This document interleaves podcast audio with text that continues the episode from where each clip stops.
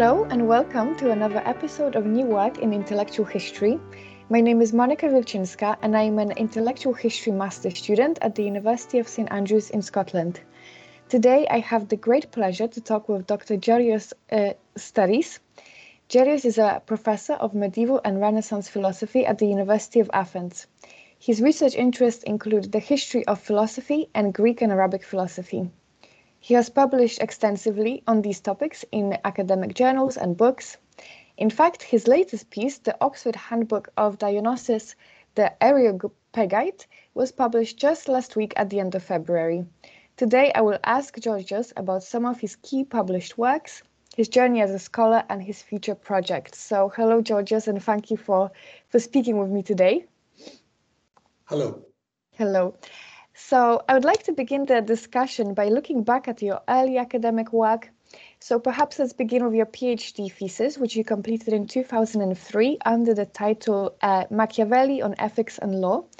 So could you tell us how that became the foundation of your academic interest and whether some of these elements are still present in your work today?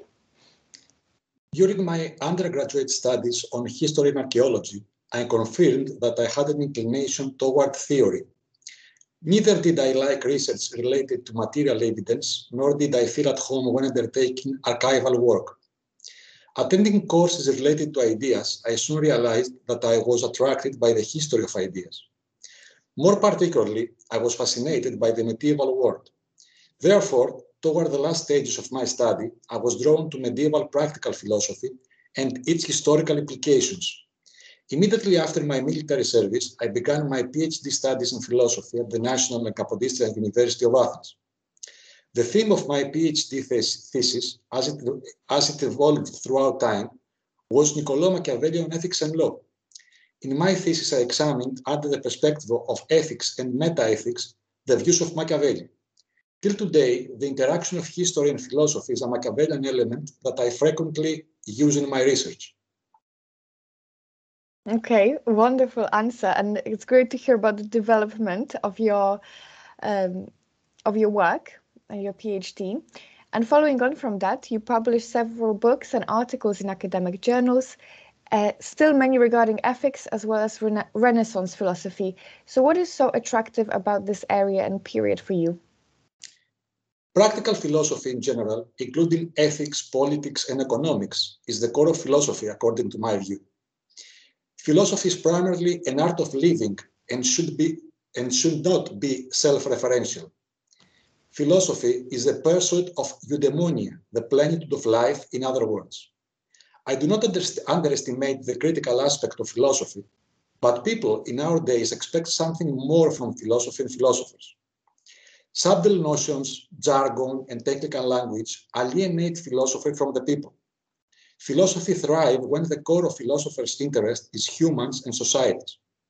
We are obliged to address people's needs and problems and offer them rational thoughts and insights about everyday life. As for the Renaissance, what is fascinating about the period is the emphasis given to practical living. Renaissance scholars created a new philosophy centered on humanism, broadly conceived. They sought to revive human dignity, which serves as the basis of the modern anthropocentric ideals. Moreover, their belief that human capabilities are unlimited gave birth to the ideal of human evolution, not only ethical but also physical. As a result, Renaissance philosophy is very contemporary and has to contribute to the discussion about post-humanism and transhumanism and the relation between humans and machines. Mm, okay, that's fascinating, especially a final point, humans and machines. Uh, I think this is a very important topic right now. But um, alongside your writing, you also became a lecturer in classics. And first, you started at the University of uh, Peloponnese and then at the National University of Athens. So I'm really curious about the role of a teacher and how this has influenced your research interest, uh, as well as your general progression as a scholar in those settings. At the University of Peloponnese, I taught for four years in two different departments, history and classics.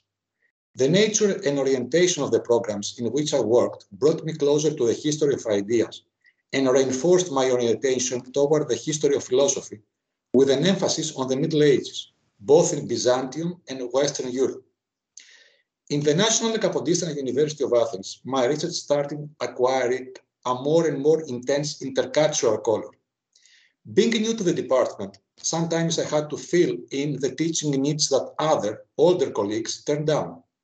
Therefore, at some point, I had to teach a course on intercultural ethics. The preparation for this module brought me closer to the Eastern Mediterranean and Asian civilizations. More specifically, I started systematically dealing with Arabo-Islamic philosophy, which in any case formed the reception and creative evolution of ancient Greek philosophy. What is more, I came into contact with ancient Chinese philosophy, which impressed me a lot. Okay, uh, that's exactly what I want to ask you more about. Um, which is the fact that you contributed a significant portion of your research to Arabic philosophy in particular, and specifically to the philosopher Al-Farabi. And in fact, I believe in 2015 you received a Golden Jubilee Medal for your research. Uh, so please, could you introduce us to some of uh, these ideas and your findings on the topic? As far as Arabo-Islamic philosophy is concerned, my research led me to systematically deal with the work of Al-Farabi, the great philosopher of the 10th century. Since then, I have published a book in Greek on Al-Farabi's practical philosophy and a number of papers in Greek, English, and French related to his philosophy. Additionally, I still teach his philosophy both at undergraduate and postgraduate levels. The purpose of my research is to highlight the reception and understanding by Al-Farabi and other Arabo-Islamic philosophers of the classical practical philosophy. Al-Farabi succeeded in presenting an original philosophical thought in the medieval world at a time when this was rare. His practical philosophy was based on a thorough study of Plato, Aristotle, and the Neoplatonists. Al-Farabi was not only content to a simpler reproduction, but he also adjusted their reflections in the medieval paradigm. Al-Farabi's practical philosophy primarily contributed to highlight the parameters of the political phenomenon that had not yet occupied the Arab and European political thought, like the primacy of philosophy over religion and the possibility of global governance by philosophers. Okay, very interesting. Thank you for explaining that to us. And um, you mentioned intercultural studies, and I want to ask about how Arabic philosophy can be viewed in light of Greek philosophy as well that you research. Ancient Greek philosophy is not only connected with the Western civilizations, but it was fervently adopted by the Arabo-Islamic world too. And through it, it had a long journey from the borders of China to the coast of the Atlantic Ocean. It is an amazing fact that while in the steppes of Khorasan, the young Al-Farabi managed to acquire a first glimpse of philosophy so that he could devote his life to it. Modern Greeks who treat the East with reservation through the lens of the Greeks' cultural excellence need to understand that cultural bonds with, with the wider Eurasian area are deep and stable. In order for this relation not to seem one-dimensional and be received as an enlightening enterprise, since modern Greeks tend to overemphasize the influence of their culture to others and undermine their cultural debts to Asian cultures, for the last couple of years, my research has acquired another dimension. I studied the reception of Arabo-Islamic medieval philosophy by the Byzantine scholars from the 13th until and including the 16th century. My studies bring to the forefront various interesting conclusions as to how these two civilizations, medieval Greek and Arab, Arabo-Islamic, interact in spite of prejudices and various difficulties concerning predominantly the lack of funding opportunities and the linguistic barrier. Mm, okay, uh, it's interesting to find out about the the links between both cultures in, in terms of philosophy. Uh, are there any issues that you see in this field and the history of philosophy? Um, and are there other ways we could view the development of this field? My research shows that the canon of the history of philosophy, as we know it, is outdated and has to change.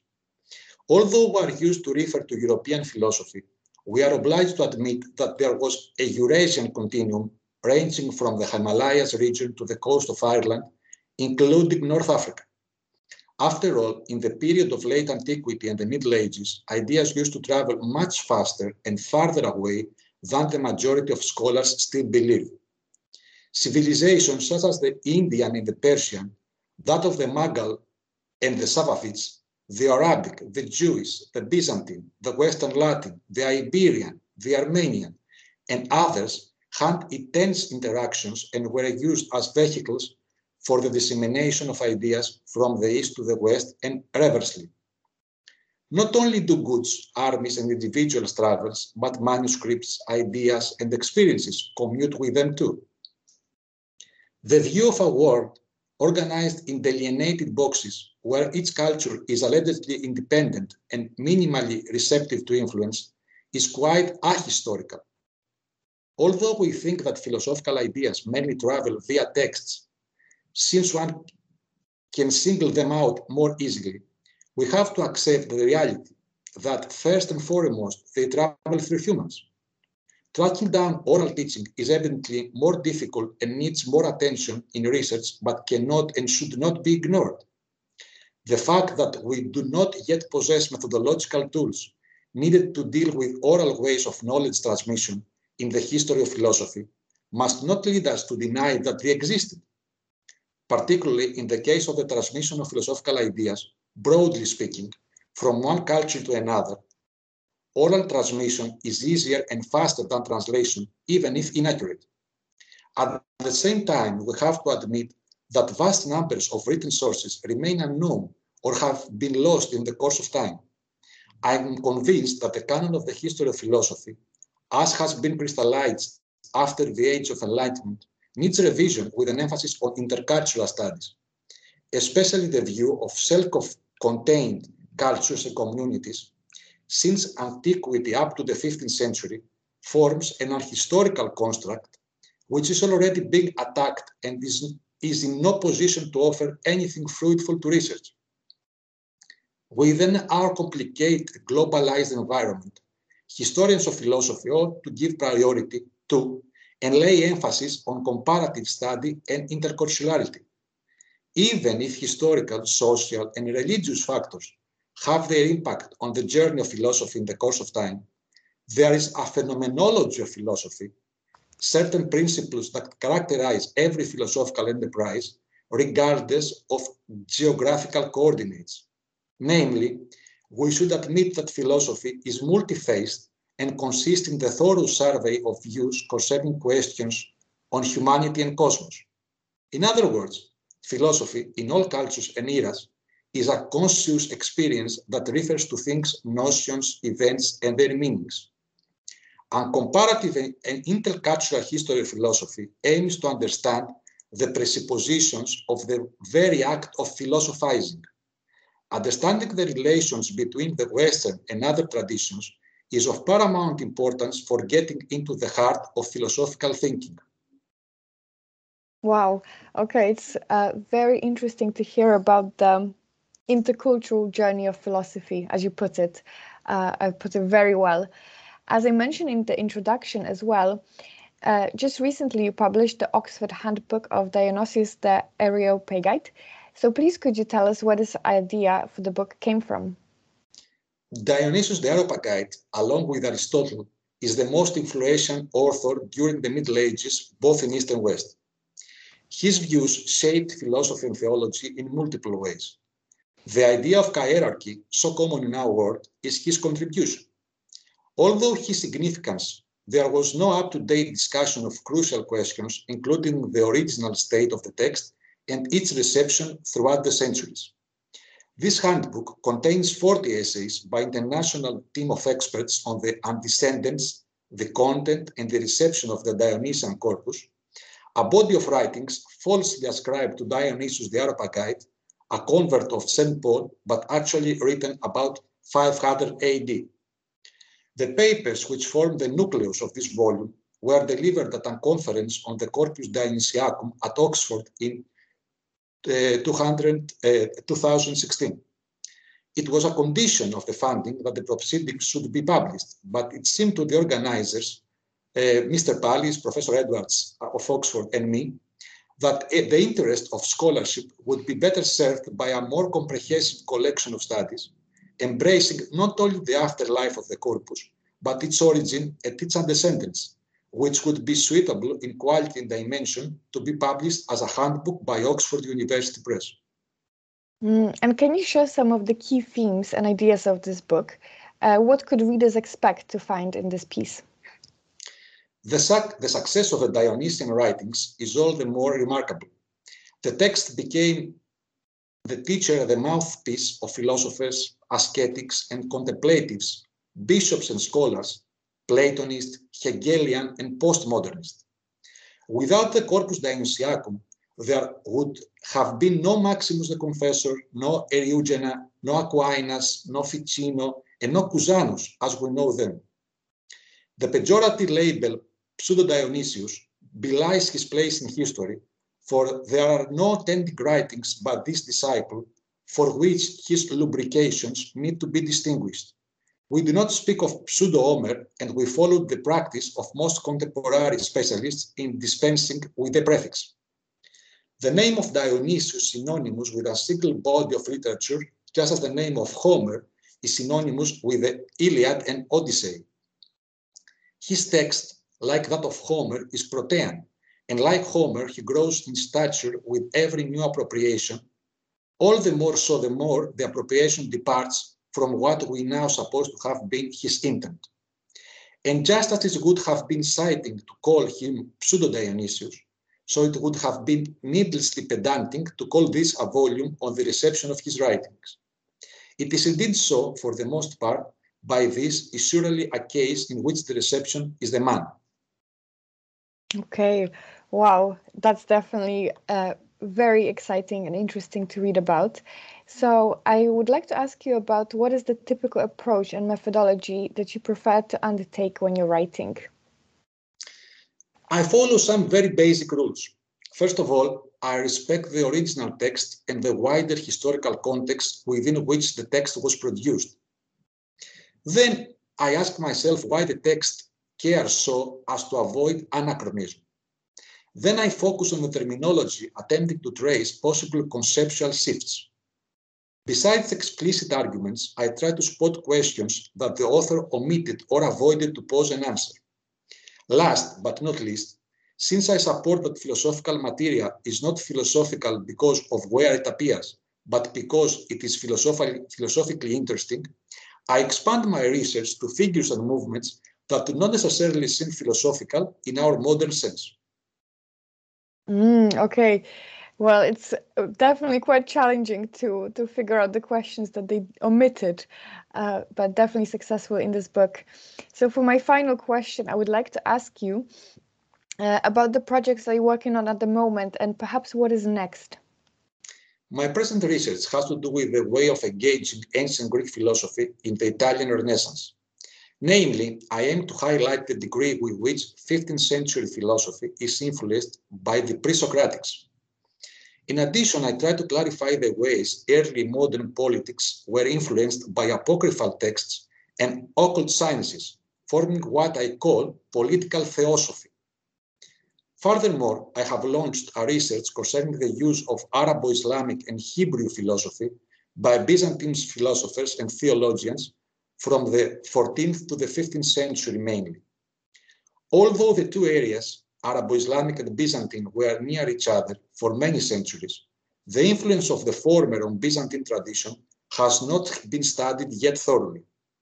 In addition, while Jewish communities flourished in the Greek-speaking regions of the Eastern Mediterranean and several Jewish scholars studied philosophy, there is a lacuna in the field. And my research is focused mainly on these directions. Okay, fantastic. I'm sure we will all look forward to the research that comes out from from this study. Uh, I would like to thank you so much for taking the time for this interview. One thing that uh, has stayed with me is how you uh, phrased that philosophy for you is an art of living and it's very intercultural. So thank you for that. Uh, and we'll look forward to future research. Thank you very much. Thank you.